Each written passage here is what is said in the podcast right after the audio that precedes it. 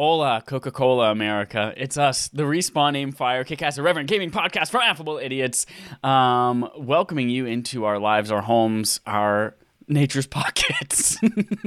we have an episode for you filled with goodies and yum yums today. I'm one of your hosts, Chad Michaelinis. We also have with us here Holden, not the Grabbler, DePardo.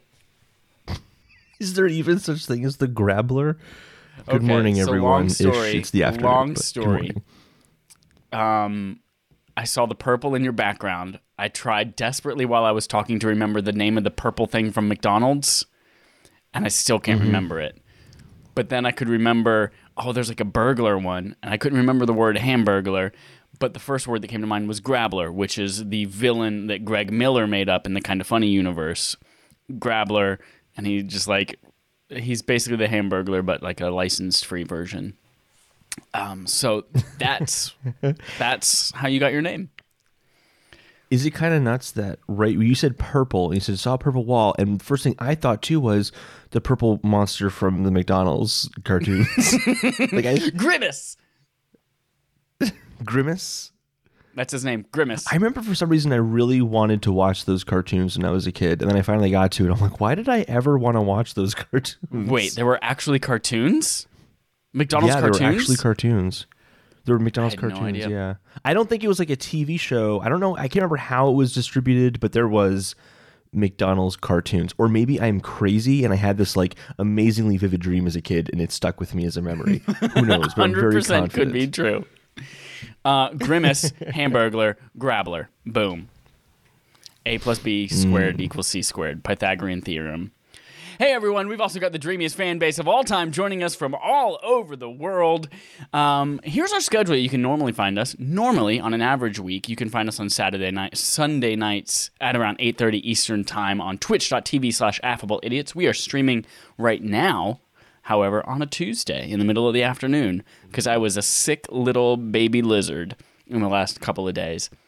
Um, but normally, you can also find us on, tu- Have you on ever seen demand the end Tuesday of Requiem for a. Dream? That's kind of like what Chad was going through. Was the end of Requiem for a Dream? It was very Very much traumatizing. so. It was yeah, or exactly if the you've same ever thing. seen our parent, my parents' back porch yesterday, and there was a half of a lizard, just its butt hanging out because a dog ate the first half of it. That's also what I was feeling like.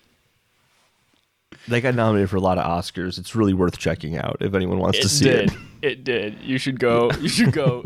if you get time, it's on Netflix. Just go look up my parents' back porch yesterday and see the butt of a lizard whose first half was eaten by a dog. Uh, normally, we're here on Tuesday mornings at 9 a.m. Eastern as well. Uh, however, you'll probably be listening to this on demand on Wednesday morning this week instead. But go check us out on YouTube, YouTube and podcast services we have a new thing to announce. Uh, we we brought up last week that we have a website now, affableidiots.com. You can follow us on all of our services. You can go check out all of our wonderful lifelong friends with whom we've had relations, and you can go see all of their content. But two things of note. One, if you are a lifelong friend with whom we have had relations and you are not represented on that site, please contact us. We would love to get you on there. There are some people who we just didn't have links for, or we couldn't remember, or we reached out and we couldn't get you. Second, if you would like to become one of those, we have Year of the Guest reprise for the next 365 days. Uh, so go there. It's the very first thing on our website, affableidiots.com. Sign up. We already have two guests signed up through Year the Guest. I'm excited AF. We're going to have a good time. Good time. Coming up on this episode, we're going to be talking about PSVR 2. We're going to be talking about the new state of play and the Pokemon Presents, and also our first ever opinion based piece coming in our Nintendo Quest log. But first, we start with a eulogy, as EA did not remember Anthem. We've got a bunch of EA based stories today, starting with Anthem canceled by BioWare, says Joe Juba at Game Informer. I think that's the first thing we've ever read from Joe Juba at Game Informer. Mm-hmm. It's a fun name to Yeah. say. After years of development, trying to fix the controversial Anthem, EA has officially canceled Anthem Next.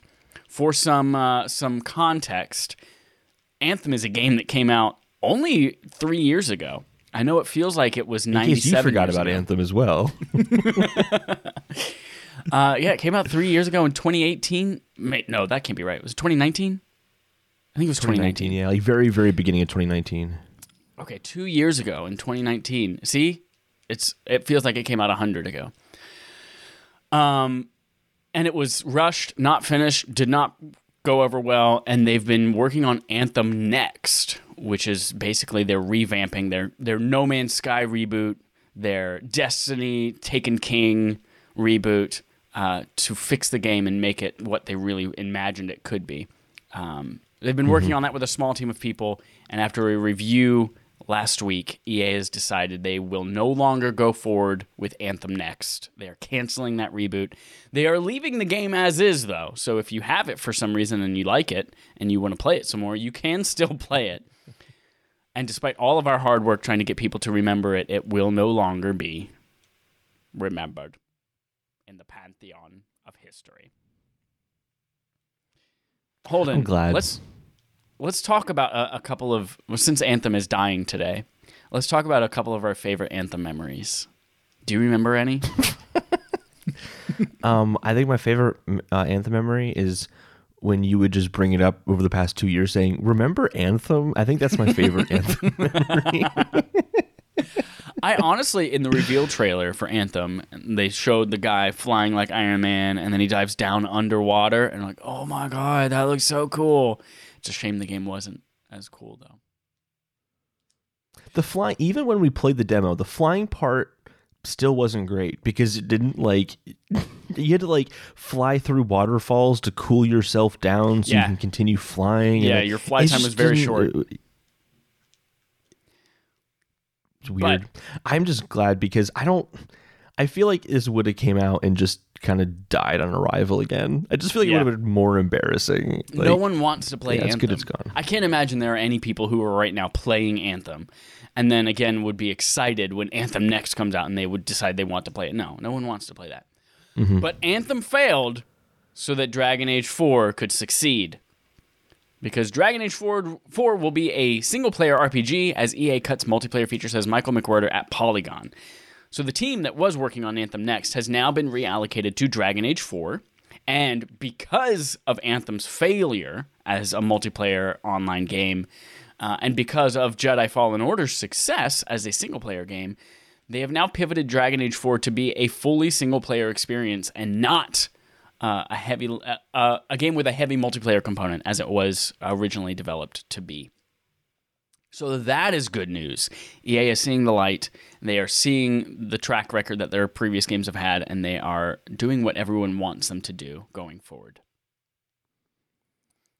especially since like for me i have no problem if a game comes out and it's single player only there used to be this time where if a game came out it had to have a single and multiplayer option and there was just this like shoehorned in crappy multiplayer experience that was didn't quite congeal with the single player experience if they were trying to mesh them or it was like just totally separate had nothing to do with the the main experience and especially and not that Last of Us 2 started this trend, but especially, especially with Last of Us Part 2 where I see like, oh, they didn't make a multiplayer experience for that.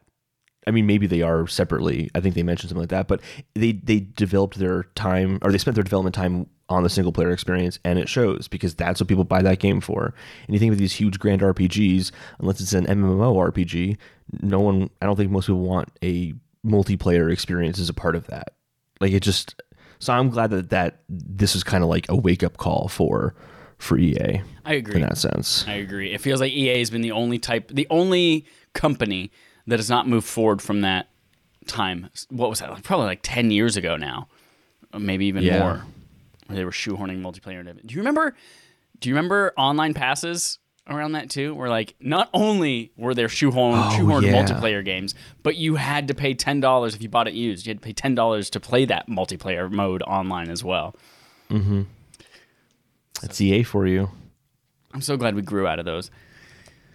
Uh, speaking of growing out of them, it looks like EA, just in general, is growing out of its gross practices, or at least becoming a little better about them. EA is putting the future of its franchises, including Titanfall, into its studio's hands, says Rebecca Valentine, now of IGN, previously GamesIndustry.biz. Mm-hmm. Um, Rebecca Valentine did a, an interview with Laura Miele. That's how we're gonna pronounce that. M I E L E. I guess, yeah. Who is the? Uh, she's the chief studio officer at EA, and she spoke about EA's relationship with its players, and a few kind of good practices that I guess had been going on the past couple of years that I hadn't really put them all into one. Like I hadn't thought about all of these at once and realized that EA is kind of turning a, a corner. Um, but when Laura became CSO, so Chief Studio Officer, about three years ago, she said she wanted to strip away perceptions of EA's in game production um, and continue to focus on what players love. So if you think about this, actually, over the last three years since she took over, uh, we've gotten a lot of good things from EA. They've started the new skate game, which everyone was asking for. They now have college football games again. There's Command and Conquer came back as a remaster. After EA saying we're not interested in, in pursuing remasters, we now have the Mass Effect trilogy remaster coming. Battlefront 2 got a huge revamp after that launched with a bunch of pay to win kind of stuff and and gross microtransactions. So, and now with you know Anthem Next and Dragon Age 4 and and and Jedi Fallen Order, it looks like EA actually is starting to make a difference in the way that it develops things, what it chooses to work on, and its relationship with its customers. And not only that, but it's also improving the relationship with its developers a little bit as well. Uh, Laura discussed her strategy with interacting with their internal studios, and she says that it's usually best for the studios to take the lead and not be directed by executives. And so they're going to let uh, the studios kind of determine the fate of things like Titanfall or whatever the franchises, whatever the studios want to work on. Whether they think, yeah, I would love another sequel in this, or I would love maybe a new IP. They're basically putting that power in their hands. So uh, this is really good news to hear from EA, and I think it's at a time when you know we all look at EA and they're still like this gross giant mega corporation publisher in the gaming industry, and they're always the butt of the joke when it comes to that kind of thing. But um, I really love that Rebecca Valentine put this all in one article to make me realize, you know what? Yeah, they are kind of they're improving a little bit. Mm-hmm. Yeah, I mean it's nice to see that companies changing and to actually listen to players, especially like especially after Battlefront 2, which was probably one of the most embarrassing things that a company has had to go through up to that point, aka not mentioning Cyberpunk. Um, so it's it's good that these companies can steer in a new direction. And I think the important thing to note here is that it did take three years for us to even kind of start to realize, oh yeah, it actually has been changing. Like sometimes this the stories we tell ourselves in our head about like an EA company can take a while to change because it takes a while to to change the company. Like right. it's it's a long process and it's going to be ongoing too. Like who knows? Like Dragon Age 4 could release and we realize there are still some lessons that they need to learn because they did something in single player experiences that we weren't a fan of. Like it's always ongoing, but it's nice to see that it is ongoing and it's not stagnant and that it's not like they're going to release you know uh, Mass Effect where you unlock new you know characters by having 40,000 experience points that you can either get through the game or by spending $40 on that character or something like that. Um, it's just nice to see that that kind of change. And I feel like Anthem is almost kind of like closing a door and saying that's in our past that's behind us. Like what's kind of forward? What's what do we what do we want ea to be the face of? And another thing that um, it wasn't even uh, mentioned and I don't know if it's related to this because I don't know how the time frame on this works, but like EA Originals, like the funding indie projects and giving all the money to them and that kind of stuff. Like it seems like they just kind of want their name to be associated with good games, and I feel like that's how it should be for a studio. Like let the developers do what they want to do. They know how to make a game better than an executive who's good at business. Right. And I feel like we that's what we talk about as kind of the key to success for Sony and its first party studios as well. Is like they have mm-hmm. a lot of control over what they're doing, and Sony's just basically there to say, well, we'll tweak this a little bit or suggest a couple of things or bring people together and share technologies, but really the games are, themselves are up to the developers. Mm-hmm. So proud of EA, proud of you. Drop an anthem. C. Picking up Mass Effect Trilogy remaster. Be good. That's it for our main quest. We're going to move on to a little tiny little segment called Playtime, where we talk about what we played this last week. Holden, you have a new thing on your list. Tell me about what you played. Um, we have Majora's Mask, which we'll talk about later. On. Why are you playing week. Majora's Mask, Holden? Because it's last month's Barf game that we'll be talking about in a few days this month. That's right. Um, so uh, we're gonna be talking about that. Um, but the this month's, or actually say the next two months, Barf game is Final Fantasy IX, which I had actually bought before I finished Majora's Mask and started playing before I finished Majora's Mask because I'm actually very excited to play this game. Um, so I started playing that as well. That's um, the next two months Barf game. It is What available Barf on Switch, PlayStation 4. Barf is backlog backlog accomplishments with Respawn and friends. How do people vote on barf games if or- they if they want to? I'm getting to it, Chad. I'm getting Okay, to okay, it. okay. Okay, I'll let you talk. It is us going through what um, backlog games we would like to play, and then leaving it up to our Patreon audience to decide which ones of a survey or poll of four they would like us to play. Chad and I go back and forth on picking the games each month, and Chad decided on Final Fantasy IX as one of the options, and you chose, you Patreon supporters. A game that was not a part of the Patreon um, poll for Barf, but I played anyway and beat was Super Mario Sunshine. You beat Super Mario Sunshine? very quickly I beat Super Mario Sunshine. Yeah. I didn't do like the 100% completing, but I I beat the game, which I've wanted to do ever since I was a kid and had it on GameCube, and I never beat it on GameCube because I was really terrible at games back then. and also, just like this is a har- there there are levels in this game that are really easy, and there are some levels in this game that are really really hard. It is definitely not the pinnacle of platforming for Mario, but I really like the um, the aesthetic. I really like like I like how it is one cohesive world as opposed to um, these kind of like I think I was kind of talking about this last week, like the Odyssey experience, where it's like all these different lands you're going to. Um, it's it's a really really good game. I recommend it. It's good you can avoid some of the later levels if you want to, because some of the level eights in this game are like are just crazy hard, like really insanely Did you hard. ever beat the But there watermelon are part? some. No, no, No. Mm. fuck that. Fuck it. no way. Ever. But there are some levels that I think are like among the best 3D Mario levels. Like really, really solid stuff. There's one level that's a it's a hotel and I'm like, this is gonna be lame. You're just inside a hotel the whole time, like boring. But no, one of the best 3D Mario levels ever, I I think, was in there, where you're basically learning how to navigate this hotel by looking in the nooks and crannies, going up into the air vents and stuff. Like it was a really cool level. I really enjoyed that one. Um, so yeah, I feel like now I feel like I yeah I've beaten every 3D Mario game except for Super Mario Galaxy 2, and I'm fine with that. I feel like I don't need to play Super Mario Galaxy 2. I thought Super Mario Galaxy for a Mario game was just fine. So I feel like I've played all the 3D Mario games I would like to play. How can you I'm play good. all of them and just have one out there remaining and not want to play it? like just to say you played it.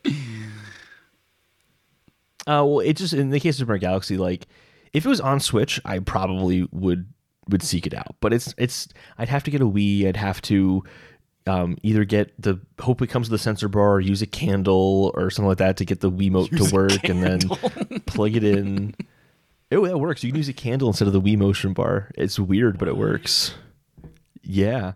Um, so uh, I, I, if if it was accessible, I would give it a shot. But I feel like the barrier to entry for that game is so high versus my desire to play it. Yeah, I get it. So I'm not going to. Well, it's That's what I played this wonderful and you're a madman. So that's it. That's all I have to say. I played a couple of new things this week. First of all, Destiny 2 will always be there. I, nothing new to report on this week other than well, we just fucking beat the raid again. Deep Stone Crypt, great. We're gonna attempt the. There's a glitch that was discovered a couple weeks ago where you can somehow get 12 people in doing a raid at a time instead of the normal six. So we're gonna try uh, the Last Wish raid this weekend on Saturday. Were there any server problems there at all, or did it run pretty smooth? It, as soon as you get 12 people in there, it runs totally fine. Aside from the fact that you just destroy everything because it's so overbalanced. But um, so yeah, we're gonna attempt that. If they haven't fixed it today, you know, Tuesday's their weekly patch, so hopefully they haven't fixed it. But I played two new things. First is uh, let's start of the the lesser of two evils: COD Blops Four Cold War Zombies Outbreak. Hey, I'm recording right now. That is No worries. that is a mouthful. Call of Duty Black Ops 4 Cold War Zombies Outbreak. Uh, this is the new the new zombies mode that came out in Cold War. They had a free weekend on PS4, So you could download the PS4 version to your PS5. They didn't even give you the haptics on the PS5 version. Um, and I played this with a friend of mine named Donovan on Saturday. We played about an hour of it.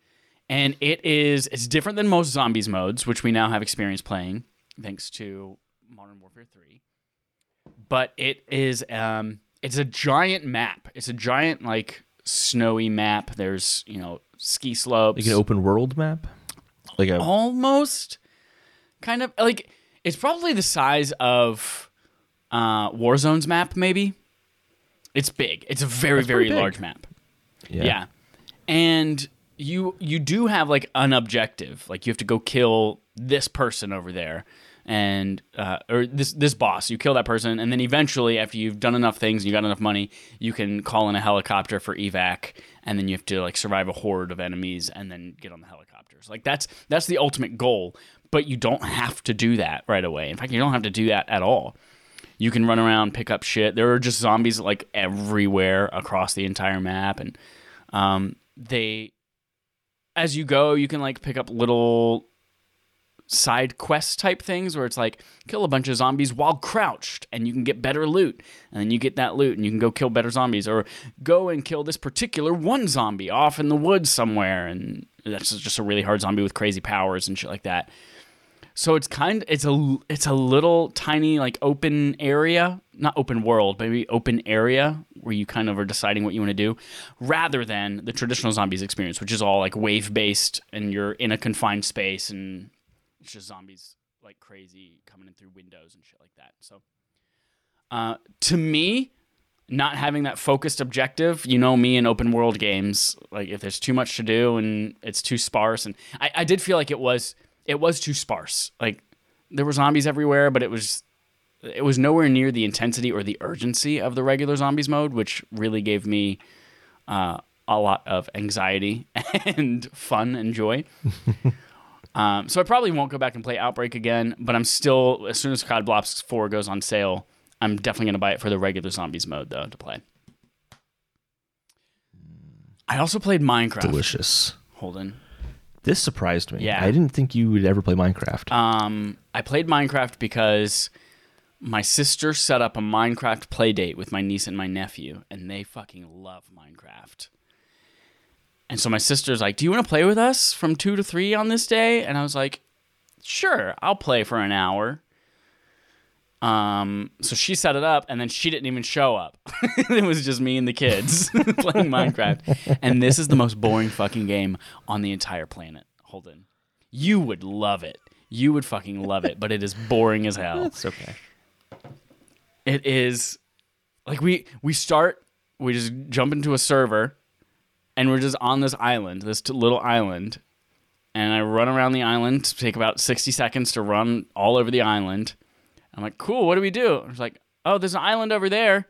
Uh, how do we get to it? Uh, we have to mine dirt, and we have to build a dirt bridge over to that island. I was like, okay. How much dirt do we need? Well, everyone fill up with 64 dirts. like, okay. So I just sit there and chop, chop, chop, chop, chop, chop, chop. One dirt. Chop, chop, chop, chop, chop, chop, chop, chop, chop. Two dirt. Chop, chop. And I just do that for probably about 10 minutes, getting enough dirt. And then we build a dirt bridge over to the other island. And we get there. We're like, cool, what's on this island? I don't know. Nothing. Great. Glad we spent all that time building a dirt bridge. And then nighttime comes. And we're like, oh, it's nighttime. Be careful. There are zombies everywhere. And then zombies come and they kill you. And you're like, oh, damn it. And then you respawn and you lose all your shit. All the dirt that you picked up, it's all gone. I'm like, great. Well, I walk across the dirt bridge is still there, so I walk across that, and then eventually, you know, we stumble across.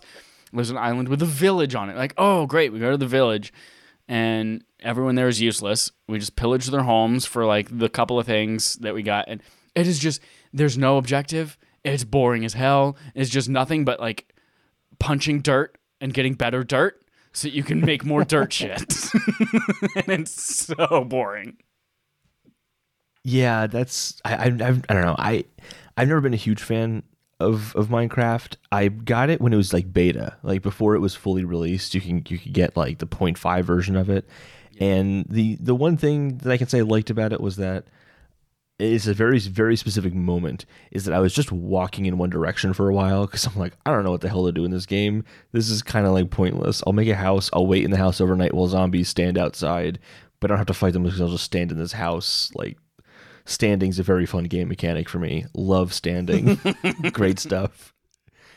But I'm walking down um, when it's daylight, and I just come across this area that has like reverse mountains where the peak starts at the bottom and then it's like scale like it kind of um it's like, like a, a, control pyramid yeah like a control pyramid yeah um and finding that and being like whoa this is really cool this is kind of like an 8-bit version of the floating mountains in pandora on in the movie avatar like that's kind of cool and then i got to the top of them and i looked around and i'm like okay now i'm bored now I, I, I saw it like that's it yeah like I guess it's like I don't mind games without a purpose. In terms of like Animal Crossing doesn't really have a specific purpose, but there's like a charm to it that that I enjoy. And this, it's like oh, but there are so many trees are ugly, systems. The ground is ugly in Animal Crossing. Yeah, and there are customization yeah, exactly. options, like, things you can do. Yeah, yeah, there's things you can do, but this is like there's boring dirt, there's boring rocks, there's boring mines, there's boring trees, there's stupid little pigs and stuff. And there's, everything looks just, gross and stupid by it. design too. So it's not like you're even looking at anything yeah. that's impressive. It's just like, oh, this world looks terrible. Yeah, yeah. But like I will say that like and my brothers are huge fans of Minecraft. And it's because they create things in Minecraft, like they kind of use it as more of like like virtual Legos. I'm like, okay, that's cool, I get that. Not how I want to play games. That's just like not my goal with it. I can tell you there was one part that my niece and nephew got incredibly excited about. Um, there was one island that you know had a hole in it. You drop down, and we went into this big network of caves, and we got lost and stuck in there. But eventually, we got low enough in there that we found this one little section of rocks that had gold in it so you could mine the rocks and get gold out of it. And they freaked out. They're like, "Oh my god, we found gold! I never thought we would ever find gold in this. We're rich now!" And I was like, "Oh, that's awesome!" And you know, they break this stupid looking ugly block, and they get two little coins of gold. And I'm like, "Great! What do we do with this now?" And they're like. Uh, we can make gold weapons and gold helmets and stuff. And I was like, awesome, let's make it. Like, no, gold helmets are terrible. They suck. I was like, why do we want gold then? Like, I don't know, it's rare. And then we did find we found diamonds. And they were like, "Oh my god, diamonds! I've never found diamonds before. This is amazing. I never thought we'd find diamonds." So we made diamond swords, which are apparently the best swords you could ever make. And then immediately, I've accidentally fell into some lava, and there goes my diamond sword. It's gone forever. so, oh, I fucking hate. Yeah, same game. like Dark Souls, where you can like go back and get your souls after you die. Like it's just gone completely if you so when you get killed by something, normally all your shit just kind of like sprawls out on the floor on the ground, and so other people can pick it up, or if you make it back to that spot, you can pick it up. Um, okay. But you respawn lava, only at places where you've ever slept in a bed. But yeah, if it falls in the lava, it's gone forever. Um, and so yeah, and it, it's game is boring. I hate it. I hate that game so much but I love that my my niece and nephew had a great time. So a lot of people love it though. like a lot they of do. people. I don't. It's like the best selling game of all time too, isn't it? It's. I don't understand. I don't understand. Yeah, something like that. Moving on to our quest log, Holden. We're gonna start with Sony, something that's very close to my heart, and that is VR, PSVR, introducing the next generation of VR on PlayStation. This comes directly from the PlayStation blog seemingly out of nowhere, they just decided to tell everyone, hey, we're working on another VR. Here's an article with GQ of all things, where we just mention a couple of things about it, and then we have a full full on post in the blog. So they did mention, yes, we're working on PSVR 2. It's going to have big resolution gains. Um, they're going to have a wider field of view, so you can have more of a peripheral vision while you're in there. Uh, they're working on better tracking and input. There's going to be one single cord, which is really great that you have to plug in. So, no like crazy amounts of cable management. From what it sounds like, there's not even going to be a breakout box. Because right now, it is a pain in the ass to set up VR. Like, you, you have the camera plugging into the the PlayStation. You have the breakout box plugging in to power, to the HDMI, and then to the USB of the PlayStation as well, and then the cable going from the HDMI to the TV as well, and then the two cables coming out to the headset, and it's just like it's a pain in the ass to set up. So it sounds like it's going to be literally one cord, plug it into your PlayStation, you're good to go. That makes me think also and maybe not even a camera, maybe it's inside out tracking. Mm-hmm. And because the PS5 camera that they shipped does not work with the PSVR of your, I imagine that means that yeah, they've taken all VR tracking functionality out of it completely because they don't need it for the next gen. So that's even more credence to that that rumor. And then what's possibly the most exciting thing that I think is going to make the next step, the next leap in VR is the new controller inspired by the DualSense features. So they didn't obviously reveal anything, but they just said there will be a new controller. It's going to have a great focus on ergonomics.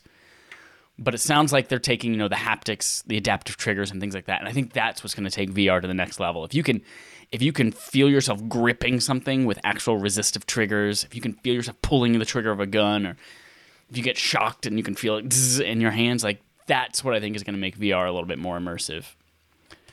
So I'm V excited. Also, just anything that's not a move controller. That's why I Right. was said about the ergonomics thing because, like, it, it's not a very ergonomic controller. It feels. I, I always found the move controllers kind of awkward to hold in the first place. So if it has more of like, it can take a shape that just conforms to your hand better yeah, than and the stick.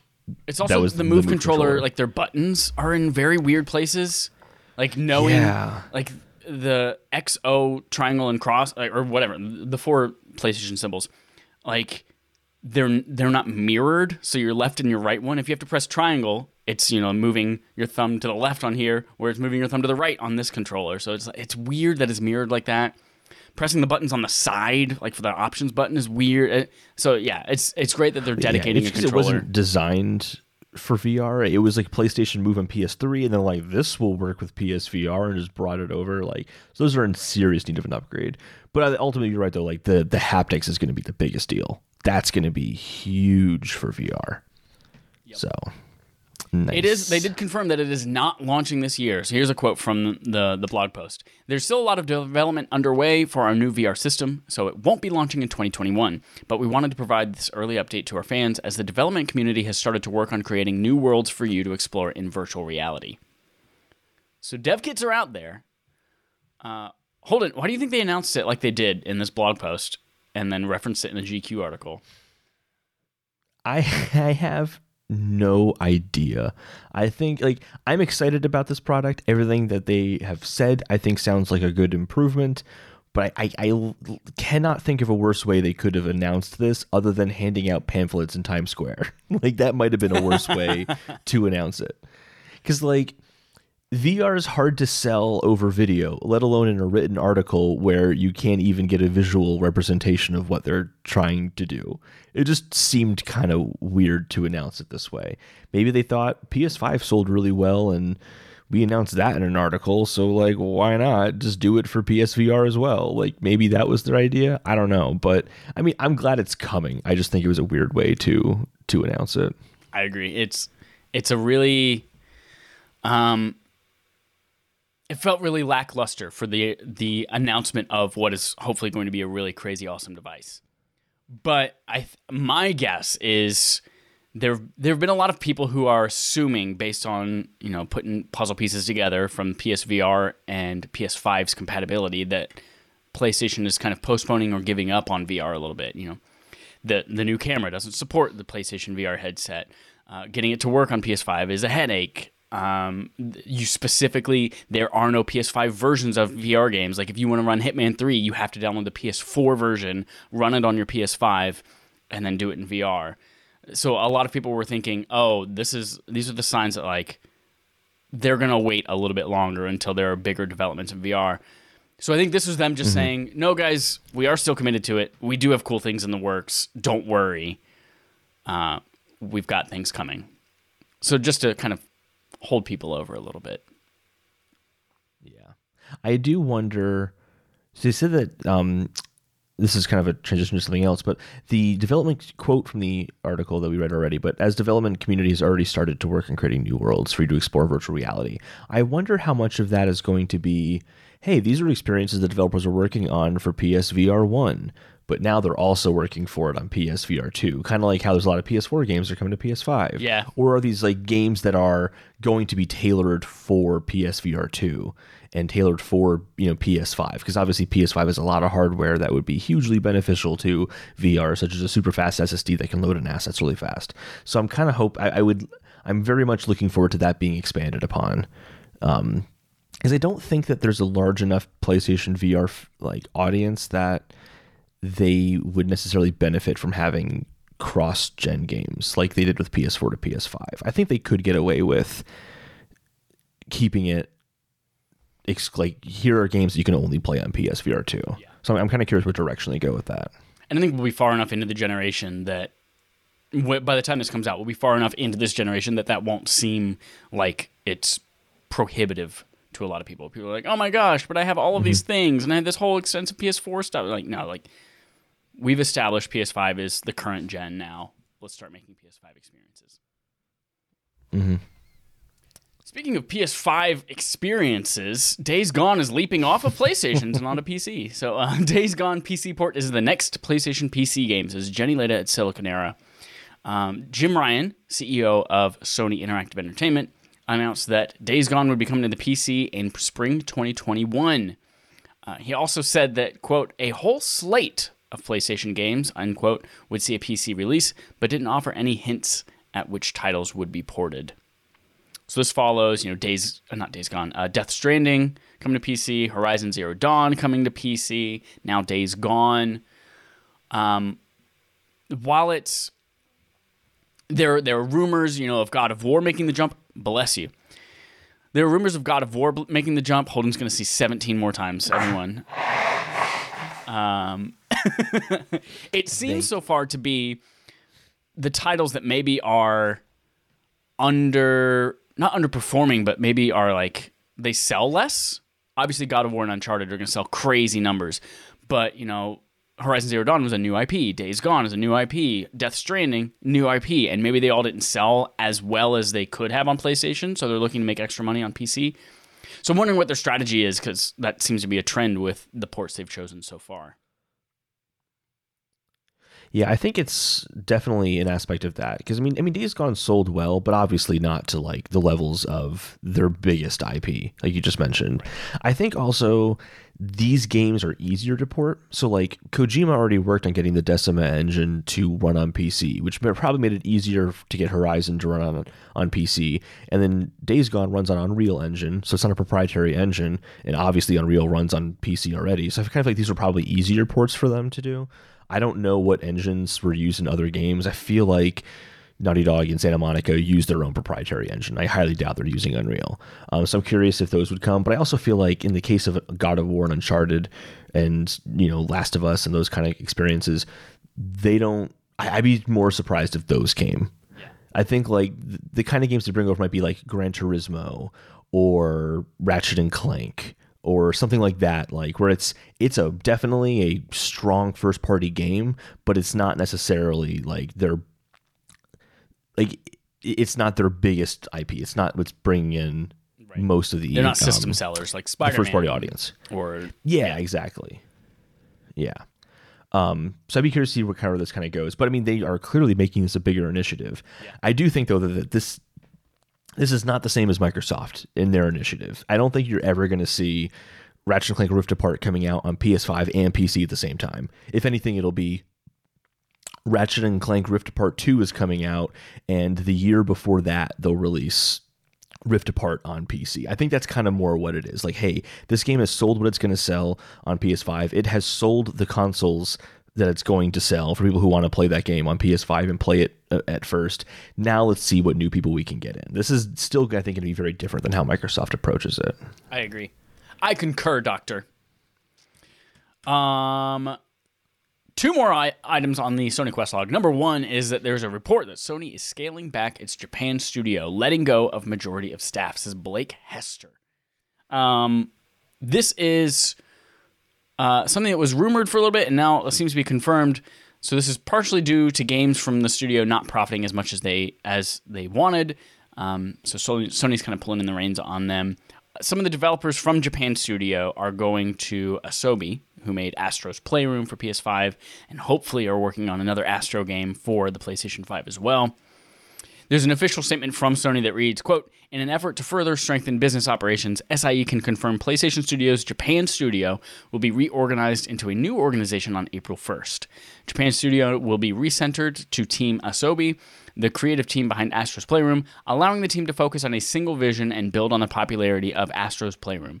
In addition, the roles of external production, software localization, and IP management of Japan Studio titles will be concentrated within the global functions of PlayStation Studios.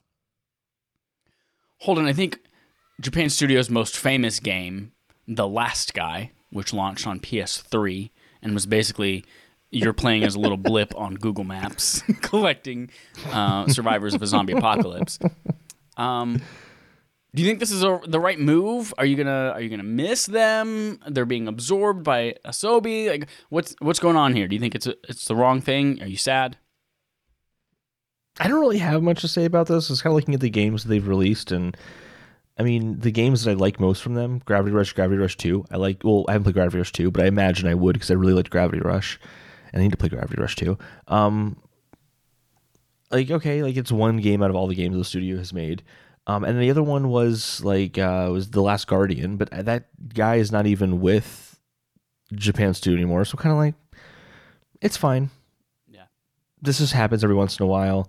Um, it's not great that it happens, but it happens every once in a while. Um, yeah.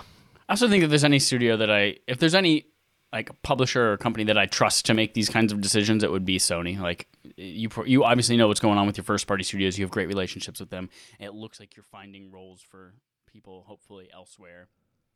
Um. So yeah, I think it's the right move. Next up, Also, Team Asobi making Astro's Playroom. I hope this means that they are going to work on an Astro's like full Astro game.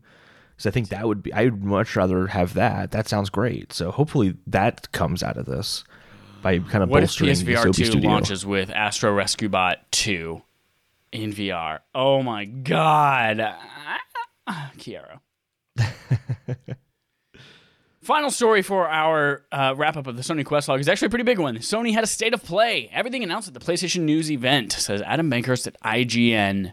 This was. Um, I noticed we didn't even include the Nintendo Direct in this. Oh, because we included it last week. um, yeah, this was this was shortly after the Nintendo Direct, and I would say a better presentation than that Nintendo Direct.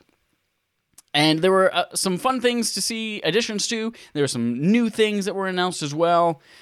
Um, I'll go through and name a couple of things that were kind of of note. Kena Bridge of Spirits, which we all are excited about here at the Affable Idiots Respawning Fire podcast, is coming out on August 24th, 2021. Oddworld Soulstorm coming out April 6th and also coming to PS5 PlayStation Plus at launch as well. So it's going to be a new game that you get as a PS Plus member, which is great. Great. Uh, Crash Bandicoot 4 is coming on March 12th to PS5. That's the upgrade coming. Um, you get that free if you. Oh, actually, you might not get that free. I think that might have been one of the ones. Nope, I'm lying. Tony Hawk is the weird one. They didn't announce that. But also, Tony Hawk coming to PS5 and you have to pay 10 bucks to upgrade to it, which is dumb. Um, What an EA move. yeah. The other weird thing about that Tony Hawk one is that it's also coming to Xbox Series X, but you cannot buy an upgrade, a digital upgrade for it. You just have to buy the new version of it.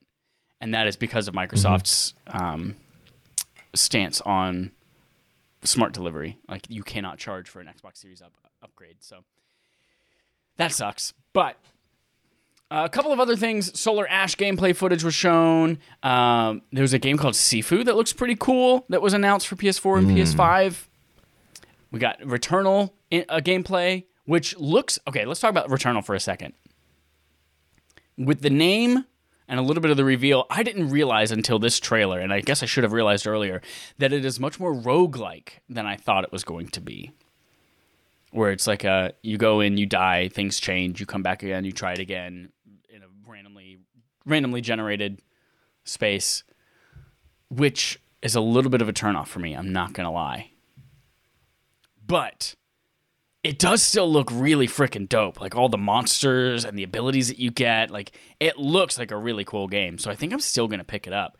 But I was a little bit disheartened to learn that it was a roguelike because I'm not into dying a lot. Yeah, I haven't played roguelikes. I'm not sure like how that'll speak to me. For me, seeing how bullet spongy the enemies appeared to be, that was kind of the big turnoff for me. Cause it is fast, but also sl- might be slower because of the bullet sponge like you know health bar of the enemy so that i don't know i'm i'm gonna wait i was already kind of in a i'll wait and see just because this is a very new game for that studio to even make in the first place especially if it's a roguelike on top of being a third person shooter um, but it definitely looks cool the aesthetic is cool the art direction's cool um, takes advantage of super sexy drive it looks like so like it could be cool i'm, I'm, I'm gonna wait and see for that one Gotcha. Me too, I think. Holden a game that I think you were a little bit more sold on this round is Knockout City. Tell us about Knockout City. Yeah, so Knockout City they showed off at the Nintendo Direct, and they basically just said like it's dodgeball, but kind of like Fortnite and how it looks. And I'm like, oh, that looks kind of dumb. but then they uh, they expanded on the gameplay a little bit, and they're just kind of showing like the special abilities you get, the different kind of moves you can do. And I'm like, know what? All right, that actually does look kind of fun. It's a twenty dollar game, so I'm like, I can see that being like a fun game night game. That could be fun. Coming May twenty first, um, twenty twenty one. I'm hoping it's like a yeah. PlayStation Plus day one release because that's the kind of game that I, I would mm. I would mm. try out for a game night, but I don't know if I want to pay twenty bucks and ask other people to pay twenty bucks for a game that could turn out to be poop. Yeah. You've avoided a really big game here. Are you leading up to this game? So the biggest announcement was at the very end, and that was some more Final Fantasy VII Remake news. So we have a new chapter of Final Fantasy VII Remake called Intergrade coming in June. It is uh, kind of an, a tandem storyline to the event of the first remake game, where you play as Yuffie, who you might recognize from the original Final Fantasy VII game, which I didn't realize was a party member. Like Yuffie showed up and like would steal your materia and shit, but I never realized in the first game that you could recruit her as a secret party member if you did the right things, which is cool. Um, and then another character that you play with as well that apparently is brand new to the franchise being shown off in that as well.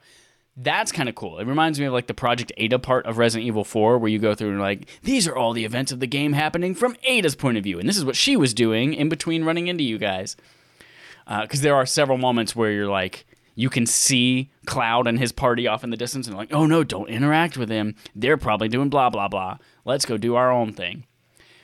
I'm excited just for more Final Fantasy VII Remake. I don't care what it is, just playing that game, that combat, the beautiful environments. So I'm excited just to have more of that.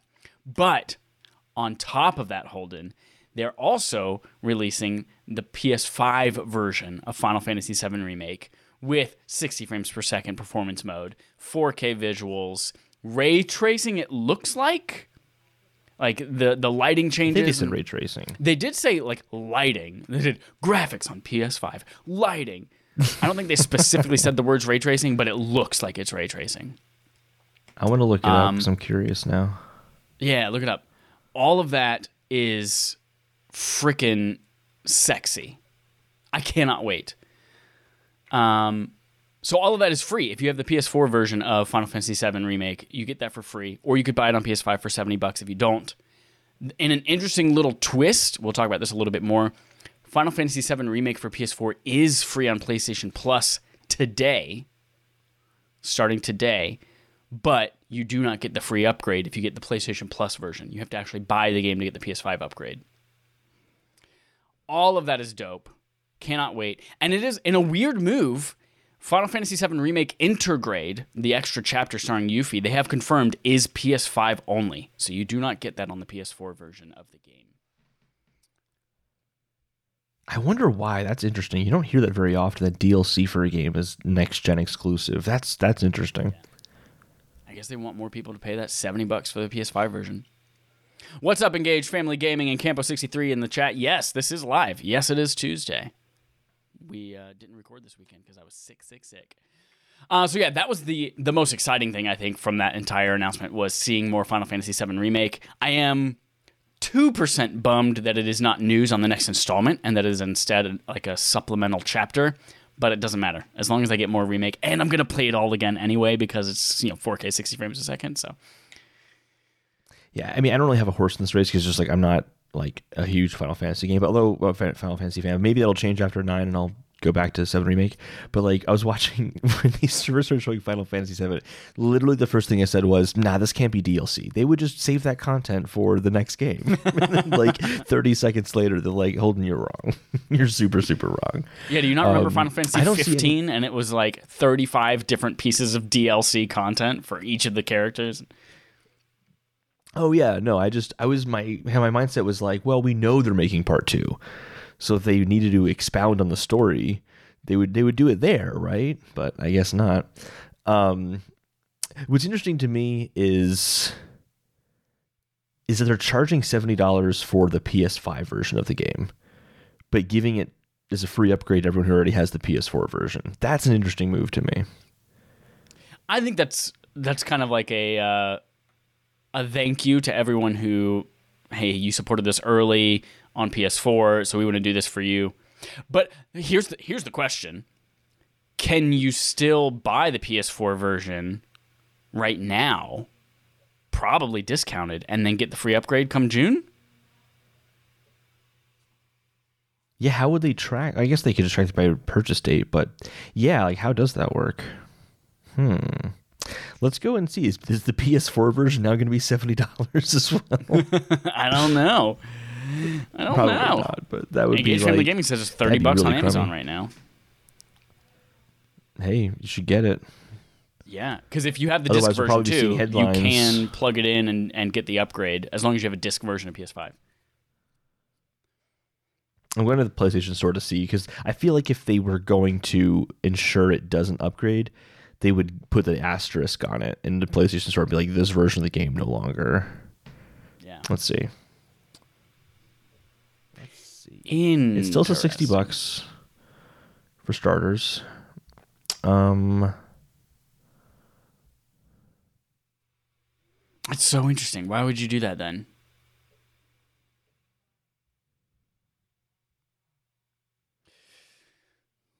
Everyone, I want you to take a look at the books behind Holden and try to determine his personality based on those books. Got a lot of That's Michael my Crichton dad's back personality. It's my dad's there. personality. It's not me. Nanotechnology.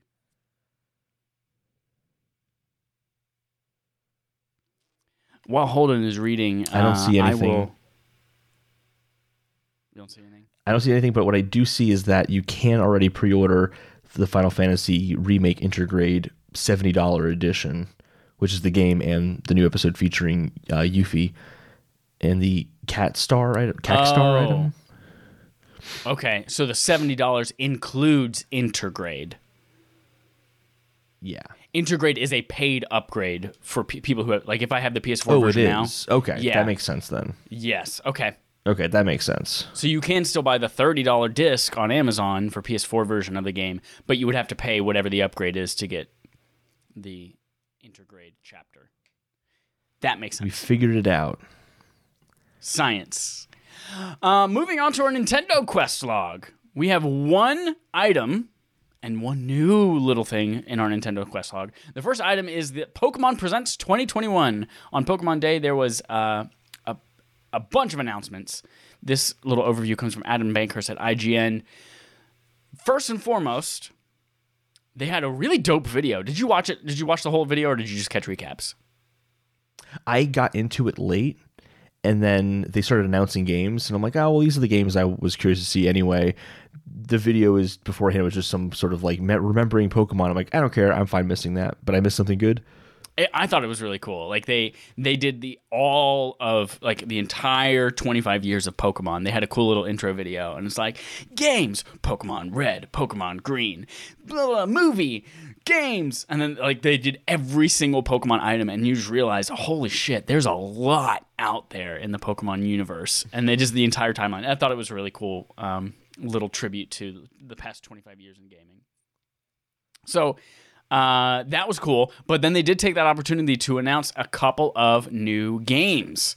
First, and the most exciting, was the Pokemon Brilliant Diamond and Shining Pearl remakes. Just kidding, that's not the most exciting one. Uh, but these remakes are coming late 2021. They are basically they're going to be faithful ports of the DS games but they are going to have a new art style. They're going to have you know 3D art style rather than the 2D that you saw on, on DS. Um, new animations and things like that for the Pokemon. That was cool. That alone, I was like, you know what? That's the first generation of Pokemon games I never played, and so I didn't reckon. You know, I have no affinity for any of those Pokemon. Maybe I'll pick that up and, and play that. And then Holden, they showed off the best thing Pokemon's done since Pokemon Yellow version and that is Pokemon Legends Arceus. Yeah, I said it. I said it. Pokemon Legends Arceus is coming early next year, and this game is still Sinnoh, so that same Pearl and Diamond uh, location, but it is an open world game, just about catching the po- like it's completely open world. It, Breath of the Wild as Pokemon. So you have this one village that you're in. It is back in olden times. You are filling out Sinnoh region's first Pokedex. And the whole game is just, so far from what we've seen, just about catching Pokemon. So you're running out, you're hiding, you're like literally Horizon Zero Dawn style, like hiding in grass, trying to avoid being seen by Pokemon, throwing the Pokeball in real life on the map in the open world, catching Pokemon. They can bust out of it. You can still have a Pokemon. It looks like one on one still Pokemon battles. You can still have one with you to help, you know, fight them in the real open world to weaken them a little bit. But it, it looks like it changes up the whole thing. It is no longer about eight gyms, the Elite Four, all of that regular boring ass bullshit. So I'm very excited for this game. It is, uh, you know, I hate Breath of the Wild because it's super boring. Everyone's like, "Wait a minute, you, you why are you excited for this if you hate Breath of the Wild?" I hate Breath of the Wild because it has no progression in it, and all of the rewards are dumb, and I don't want them, and the combat's boring. But this looks like the Pokemon game, the 3D Pokemon game that I've been wanting for decades. Are you as pumped as I am? Yeah, I think this looks really, really good, and I, I think yeah, I mean it's everything you said. It's it's the fact that it's completely open world now. Even even though it's not the best looking open world, I don't care. It is an open world Pokemon game that I can explore, and it's not just like one area that's open world, or at least not, we're assuming maybe they are going to do this, but it's one. It's not one area that's open world like the wild area in Sword and Shield, and then like just branching hallways that you can go down. Like that is so refreshing to see. Um, but I think the biggest deal is getting away from the eight gym badge story. And this is not what I would have expected them to do. Is like we're going to the past. We're filling up the first Pokedex. Like it, it's kind of like adding a lore to the Pokemon world outside of some like lore they would put in about Pokemon coming from different dimensions or something like that. That they would just have to have the villains, team whatever, do something. And they always talk about the lore of Pokemon. Like it's not some excuse to like move the plot forward. It seems like oh, this could actually add some kind of background to the world of Pokemon in an interesting way. That's super super cool. Even just the idea of like going back to the gameplay of hiding in the grass and then throwing the Pokeball at a Pokemon without engaging like Yeah. you would normally have to. Like that's just really, really cool. And I uh, Daniel Regera and I have talked quite a bit about kind of why Pokemon has been stagnant and and all that on on one of his uh, Twitch streams. And the the big reason is just the generations and kind of Pokemon they have to release to coincide with the anime and that kind of stuff. It it hinders their ability to um, to to do something grand every time because they have to kind of stick to this very um, rigid formula. But because this is a side game, it kind of says, "Hey, we can do this big experience if you want to, but it's going to be an exciting experience. It, it's probably not going to be introducing new Pokemon you haven't seen before, but it's going to offer a new type of gameplay for people who want this. So I think it's actually a really good balance to to hit there. Um, so I'm really really excited to see more of this and kind of see what they have to to show off for it. Um, it's just it's, it seems like a big deal, and I hope that it inspires the mainline series as well. But we'll kind of to see how that goes as well. Um, Brilliant Diamond and Shining Pearl, though, I feel like there's been some a little bit of hate on these games because of its art style and the fact that it's not in like Sword and Shield and it's kind of like doing this chibi kind of like like how like Link's Awakening remake is a top-down game, Right. Even though it's still 3D. Like it's kind of doing that same thing, but I really like that. I really enjoyed that art style. I'm, I'm actually, I told myself after Sword and Shield, I'm done with Pokemon games. I kind of want to get. I want to get one of these because I like the art style so much, and it remind it, it reminds me of Game Boy, but still bringing it to upgraded graphics. I'm excited about that. Yeah. I probably I probably will pick up Brilliant Diamond and Shining Pearl, one of the two. Uh, and I will do the same thing I've done with the last few Pokemon, like when I picked up Moon and I picked up um, Sword, and I was like, I will play three hours of it, realize I don't want this anymore, and then I will put it down forever. Um, but yeah, I'm I'm super pumped for Legends Arceus, and I'm actually kind of glad that since it's a game, Legends Arceus, since it's a game about completing a Pokedex, that there aren't. It doesn't seem like two versions of it. You know, like Diamond and Pearl, Red and Blue. Like you don't have to go trade with other people in order to complete the game's objective, obviously, and that it's just one self-contained thing. Yeah. They showed off some more new Pokemon Snap Yeah, yeah, gameplay as well, showing how you rate pictures from one star to four as you go. That game looks like it's going to be dope. Of course, Pokemon Snap. I'm excited to see how it plays, like Switch with handheld mode. Like, can I walk around my room and it uses the gyroscope and things like that, so I can be like, snap, snap, snap, snap. Because you have to say snap every time you take a picture in Pokemon Snap. You have to. Uh, boom. that's it for the Pokemon, Pokemon. Presents. Anything? Any last thoughts, Holden, before we move on to our new question? Let's move on to the new question. We have a question here that Holden has brought to our attention. If you would also like to do that, you can go to affableidiots.com and submit a subscriber interrogative. But Holden's posed a question Does Nintendo need an achievement system? Holden has thoughts. What are your thoughts, Holden? Hmm.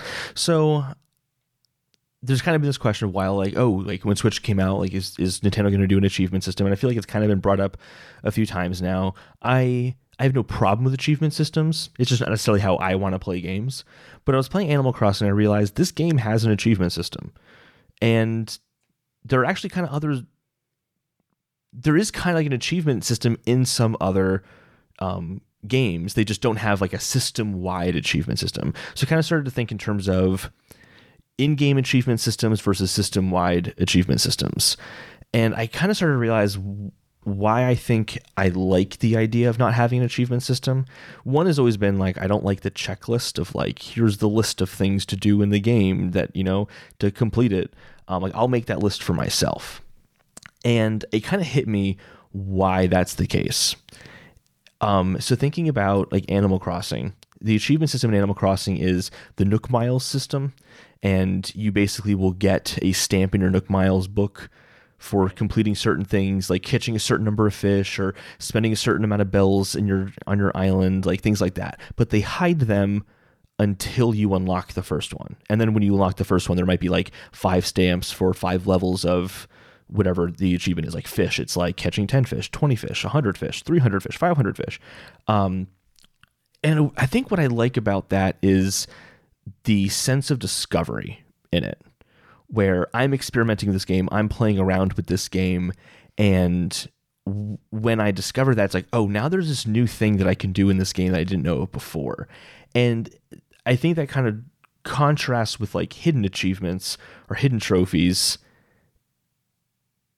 in in PlayStation where you can kind of just say show me the hidden information Right. sometimes. I, is that case for all every time or You can in all can always- in all situations you can hit a button and say show. I mean, before they allowed that, you could still go on the internet and say show me the trophies. Like look it up on a guide somewhere. that's different because like the internet will always offer that even for animal crossing so that's kind of unavoidable um, but yeah i kind of feel like there's a sense of discovery in that that i really appreciate but then actually um, engaged family gaming or Steven just um, put something here. I want to see nintendo's version of achievement system. I know if they set out to do it they would come up with something i never imagined. Yeah i'm, I'm open to that absolutely. Like if they came out with one i'd be curious to see what they would do with it for sure. Um, the reason I think that I'm appreciating the kind of per game style is that system for Animal Crossing doesn't necessarily, I think, work for like Breath of the Wild, which doesn't doesn't have an achievement system as much as it. Okay, so here's where I, it differs. Breath of the Wild. Their sense of discovering the game is you can come across this guy who will buy monster parts from you and he'll start to give you certain masks and things like that. But then he'll give you medals, which are like the achievements for beating all the Hinoxes or all the um, Moldugas in um, in that world. And that's like an achievement in and of itself, but it's like one that I discovered, that I found, that wasn't in like a list somewhere. And it's a unique way of kind of doing that achievement that works in the context of Zelda, whereas Animal Crossings is the unique context for Animal Crossing. And then even Super Mario Odyssey, which has like the achievements of filling out the list of collecting all the moons. Like that works for Super Mario Odyssey based on how that game works. It's in a little pamphlet that's like a travel book inside Super Mario Odyssey. And I'm like, I kind of like that that it's like baked into the game in in some way. And I feel like a system-wide achievement system might not be able to accommodate for that kind of uniqueness per game. And I just I just kind of like that. I just kind of like a thought that I had this week that I wanted to to kind of share and throw out there. I think you're right that Nintendo's been doing their own type of that thing for a long time. Even thinking back to like Donkey Kong Country, where they had secret levels. If you collect all the KONGs and all the levels, and that opens up the secret world, and they're even harder, and that kind of stuff. Like Super Mario World, finding all the secret ec- exits and things like that. Like mm-hmm. they've been doing their own version of these types of things for a long time. But I do think when it comes to third party games, they're missing. They're missing out that mm-hmm. obviously the third parties have already done all the work, especially if it's a multi-platform game. They're, they've already done the work to implement the system. It's already on Xbox and PlayStation, and they're they are missing out on like obviously it's a very small percentage of people who give a shit about their trophy score or trophies or their achievement score, but like why not if the work has already been done and it's just a matter of just like building a framework for that all to work on Nintendo Switch for case in point Final Fantasy IX. I'm 100% playing that on PS4 only because it has trophies on there. Like, would I prefer to play it on Switch? Probably. Handheld, on the go, played in my bed. All, yeah, I probably would prefer to play it on there. But I'm, in fact, I have it on Vita. I have the PS1 Classic on Vita, but I'm not playing it there. I'm playing it on PS4 slash PS5 because it has trophies on that remaster. It's like, why not? I feel like it's such a minimal amount of effort and there's so little risk in doing that maybe they don't even have to make it required for every game like PlayStation and, Xbox does, but just like make it an option. Because I think that yeah, I uh, they're just missing that. out on a percentage of people that that would play it on Switch if it had that, but I'm I'm not going to because it doesn't have any kind of system like that. Yeah, I definitely agree that you know third parties have already done that work, so it would just be kind of allowing them to continue what they've done on PlayStation and Xbox and just bring it over to, to Switch. I think that what might be difficult there is Nintendo if they can if they still want to do the way they want to do it, they wouldn't be using their own achievement system that they've built. And I feel like they're not going to build something that they're not going to use, um, even if it might be uh, creating parity between other consoles, which is definitely not uh, Nintendo's bread and butter. Is doing the same thing as, as, as, everyone else. Um, yeah, I, mean, I agree with Steven from Engage Family Gaming like, though that like if Nintendo did decide to put any energy into making a system like this, like they would find a way mm-hmm. to either adapt their games or adapt the system to work with their games, and I think it would be great, and I would be totally into yeah. it.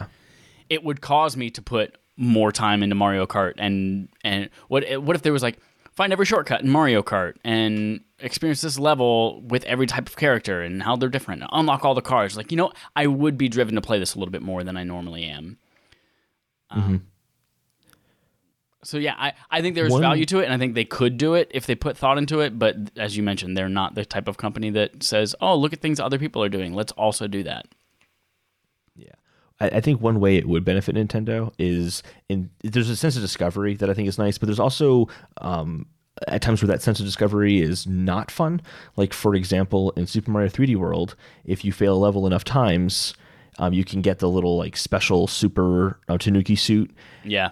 But here's the thing: if you get that, then you technically can't 100% complete the game because the way that Super Mario World's um, kind of full complete like uh, or you get five stars on your profile if you do like everything in the game, but they'll shine and sparkle once you do it 100%. If you use that powered up Tanuki suit even once, you'll never get those sparkles.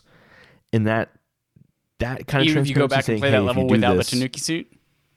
To my understanding, yes. Ooh. Well, I'm already To never getting five stars on that game because I played with five year olds. You can get five stars. they just won't spark. The, you can get five stars. They just won't sparkle and have like glitter floating around them and stuff. Um, which is like the completionist's way of doing it.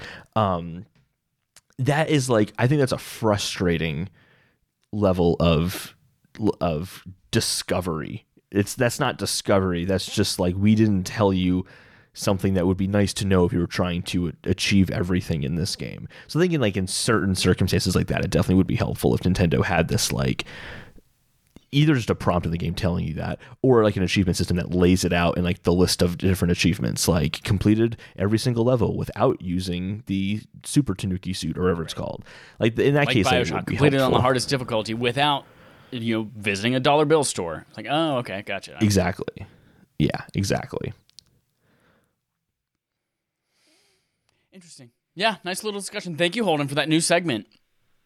Oh you're welcome Moving on to fetch quests, our last thing before we wrap up with Game on Game Show, we have uh, quite a few fetch quests this week. First of which, Gran Turismo 7 has been delayed to 2022, says Jonathan Dornbush at IGN.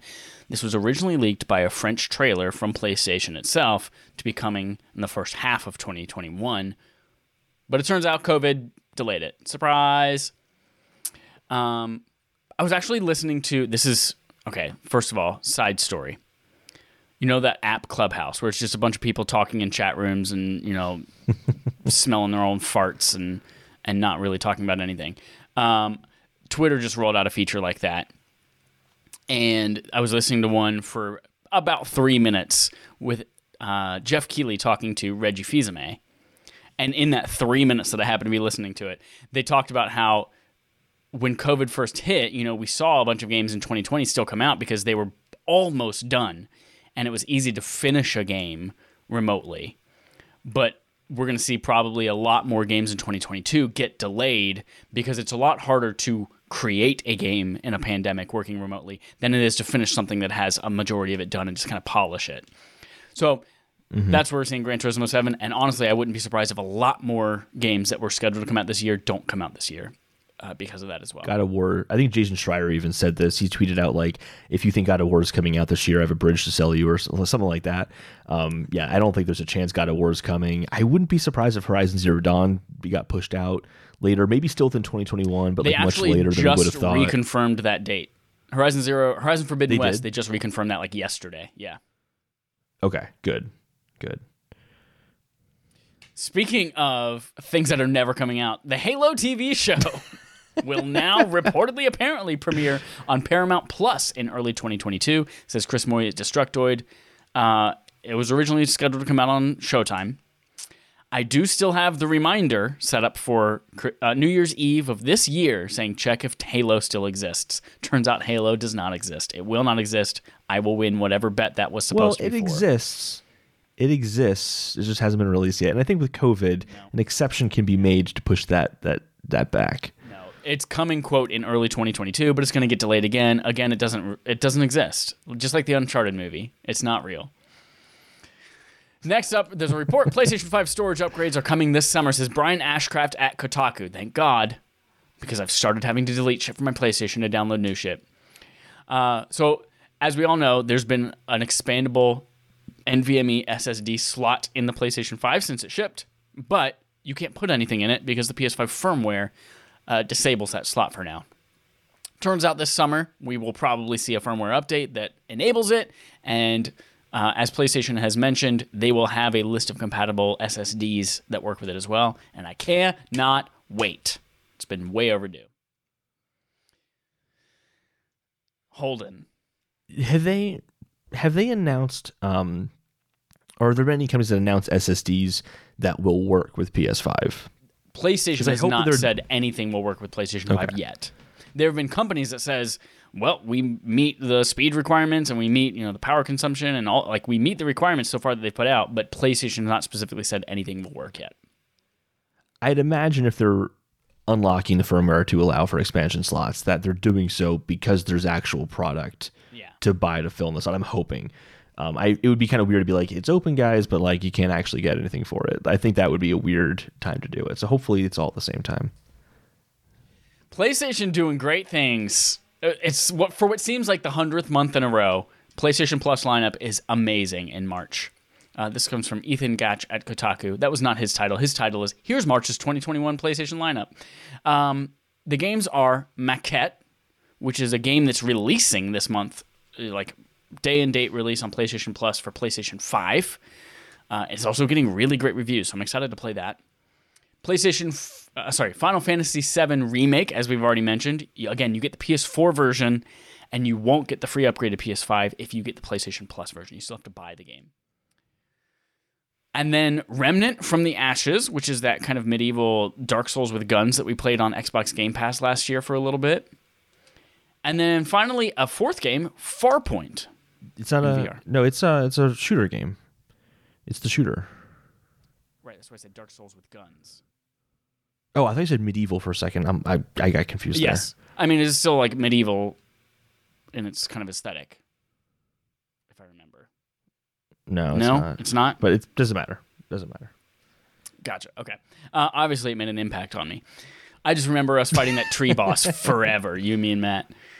Oh my Um, gosh, yeah, that was annoying. And then finally, Farpoint VR for PSVR is free. Um, if you have, that was the first game that bundled with the PS Aim controller. If you have that, I think that's a fun little tech demo for what the PS Aim controller can do.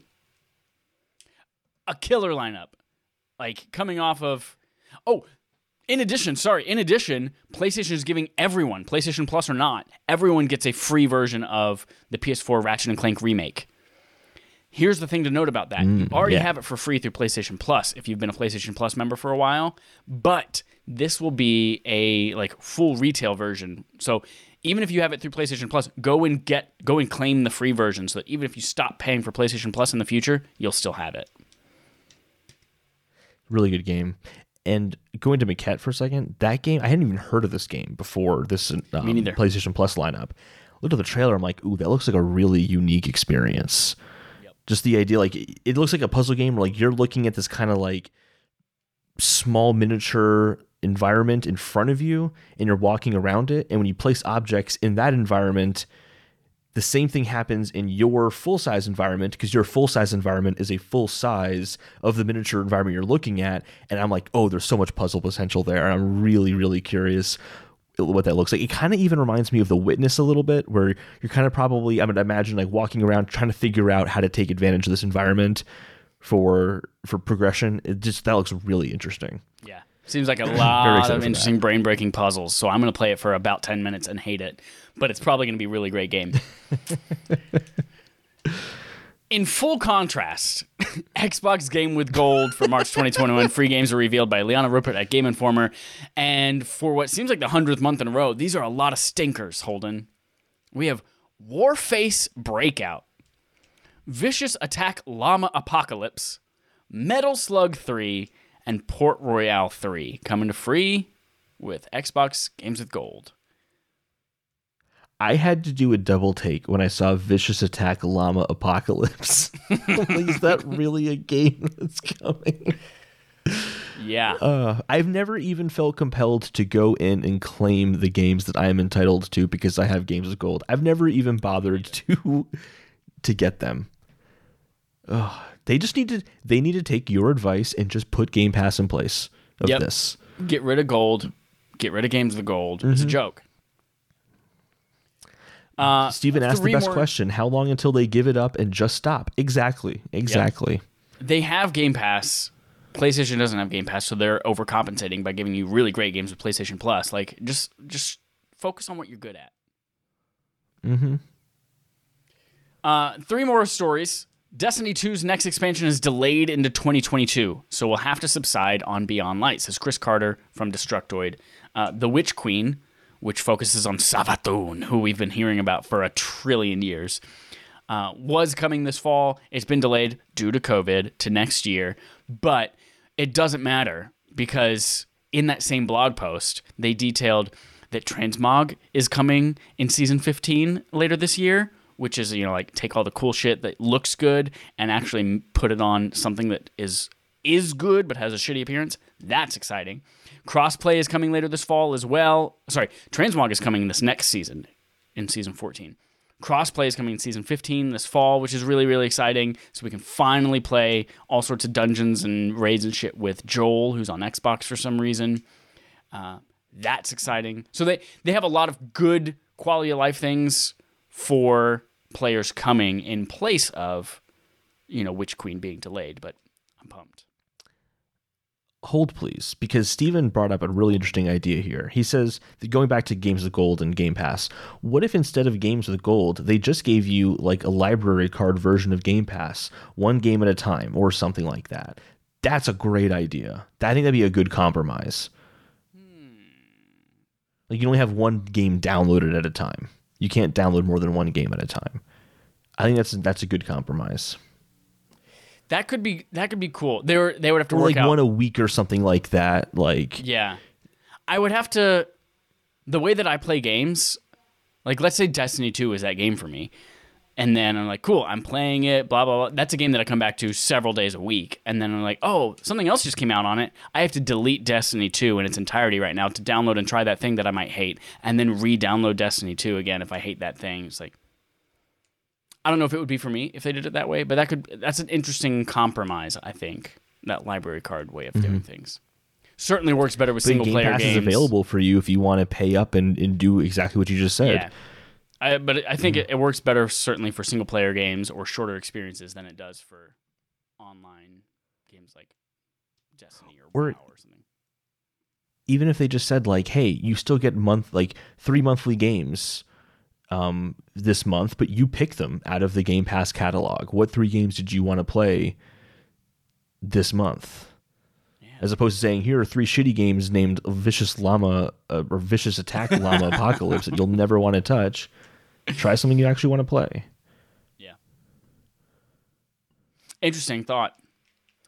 Two more things that are kind of interesting. One is Elden Ring news, reportedly coming out in March. Will we get a release date soon? Says. I have no idea how to pronounce this person from DualShocker's name. I'm going to attempt MD Armaghanudin. Yeah, I think it's From Armu Armugadudin. Armugan Udin. Well, yeah, Armugan Udin. Regardless, they did some great writing over at DualShockers, and there was a leak. There's like some shaky cam footage of a screener of an Elden Ring trailer. I didn't watch it. Did you watch it, Holden? I did, yeah. Of course you did. You filthy piece of shit. you love spoiling things for yourself. Um, I, I'm too hyped So- for that game. I couldn't not watch it. yeah. I, if it was something like The Last of Us related, no, that's a lie because The Last of Us leaked and I didn't read any of it or watch any of it anyway. Yeah, but that was like a full spoiler. If The Last of Us trailer leaked, I think you might have done that. Taken a look, a little peek. I don't know. Uh, so there's a trailer apparently that um, could be shown off. Uh, sorry, there's a rumor that the trailer could be shown off at a Mar- Microsoft March event, but this has apparently been shot down and is not true. But there's there's increasing smoke around the fire that Elden Ring will have some kind of big reveal soon. So keep on. Yeah, that that trailer um, apparently is a. it- oh, first of all, it looks legit. It does not look like someone compiled footage from Dark Souls three and claimed it was Elden Ring. Like it legit looks like it's a brand new game that you haven't seen before. That has very similar Dark Souls kind of you know 3D action or th- third third person action combat. Um, but you have a horse there's and like one part. Um, but apparently it's it's like an old trailer they were kind of just doing um, for testing purposes or like to show it off to um, um, different vendors and stuff like that or something like that last year. And it's not actually the trailer that we're going to be getting. Regardless, that if it's really the open world Dark Souls game that it looks like it is, It looks pretty amazing, and the world itself looks kind of cool. It does. It, it seems to do a good job of having interesting landmarks around the world that you want to go to. And Like a mountain that you can go to that mountain. There's a giant tree that looks like it's made out of gold in the middle of the map. And I'm like, ooh, I want to go there right now and see what's the deal with that big giant tree and how quickly I die when I get there and have to find my way all the way back again. Well, you got to mine 64 dirts to make a dirt bridge over to that gold tree, and then when you get there, you'll realize the tree's pretty boring. no, I, I'm excited for that game for sure. Um, I'm excited for however they choose to reveal it, and I- just want us to have more info on it. Like I'm ready. I think the world is ready. What the world might not be ready for, however, is Deadpool and Cobra Kai writers tackle Sony's Twisted Metal TV adaptations as Ryan Gilliam at Polygon. Um great.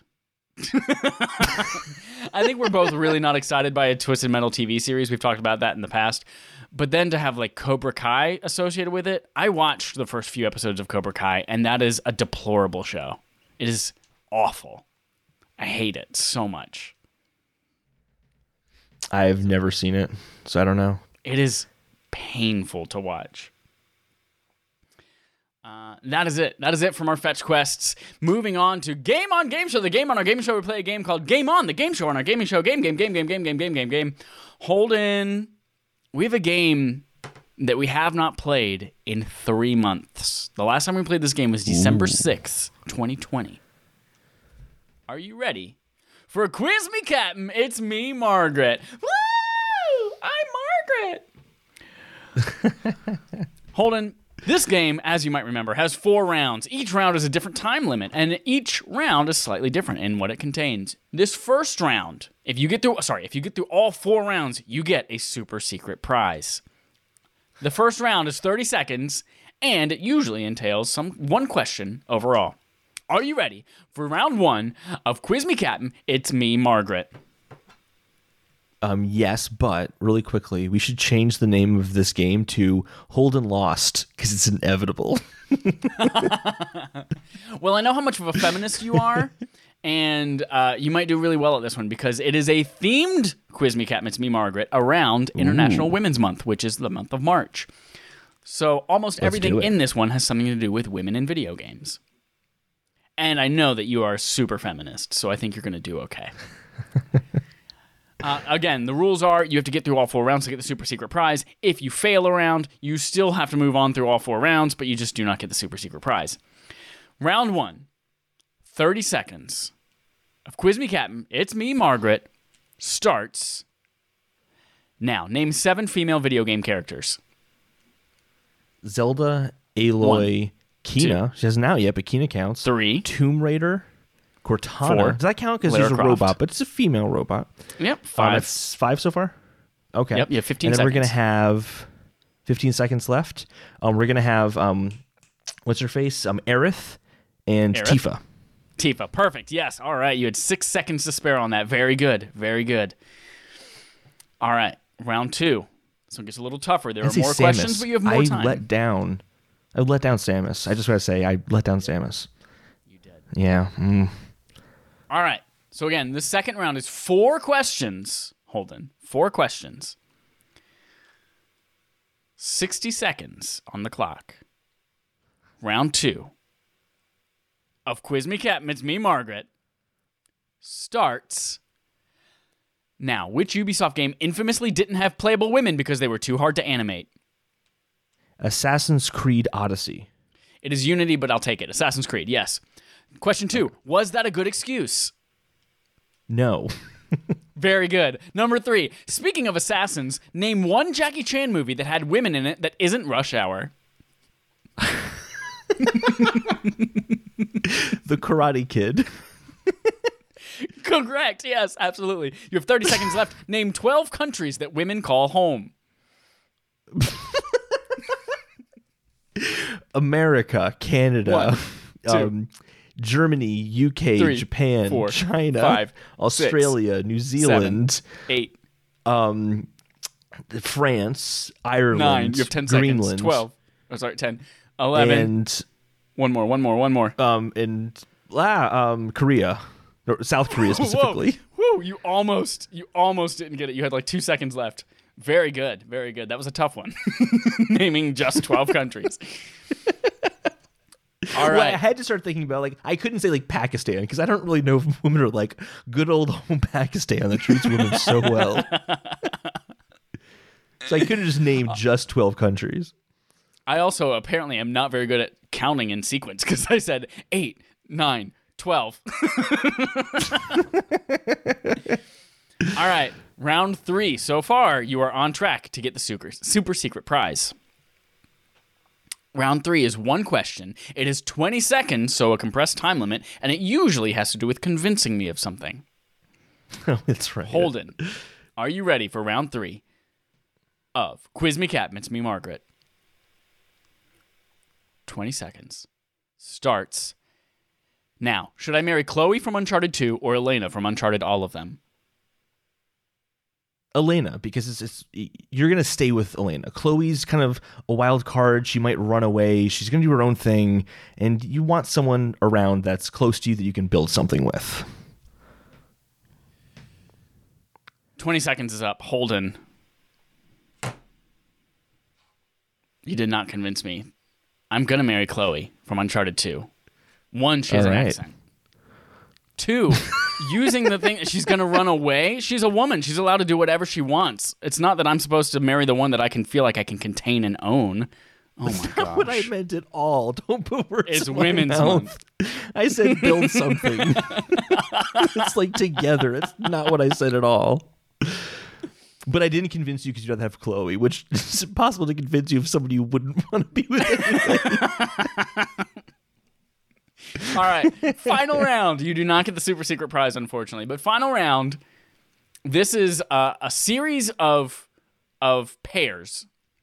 These pairs are somehow related to women and or video games ish, and you have to just choose the correct one. Correct is completely subjective. Has no um, uh, there's no through line on what correct means. It's just basically my opinion. So I have ten pairs. You have to choose the right one four out of the 10 in 30 seconds. Are you ready for the final round of Quiz Me Margaret? It's me, Captain. I got that backwards. Quiz Me Captain. It's me, Margaret. yes, I'm ready. Four answers, 30 seconds, starts now. Lego Hermione or Lego Black Widow? Lego Hermione. Absolutely. Wizards all the way. Ellie or Abby? Ellie. Yes, very good. Correct answer. Five Guys or Dairy queen. That's Queen? a tough one though. That's a very tough one. Mm-hmm. Five Guys. No, it's Women's Month. Dairy Queen. Come on. Ursula or a carton of cigarettes? That's that's fair, considering the subject of the theme. What were the last Ursula, one you said? Ursula or a carton of cigarettes? Oh, that's that's really hard. Both aren't great, but oh, is I'm a female sorry. and a It's, card it's of way past is not. 30 seconds. you lost.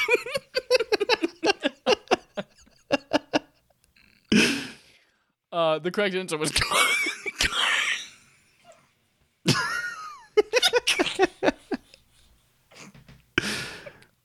correct answer was.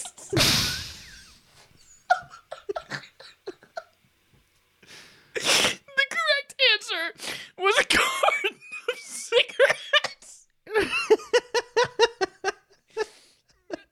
because as bad as cigarettes are, and they're just disgusting, Ursula was the worst boss of Kingdom Hearts 1. I fucking hated that boss battle. I love how to answer these questions. I have to know exactly what you're thinking about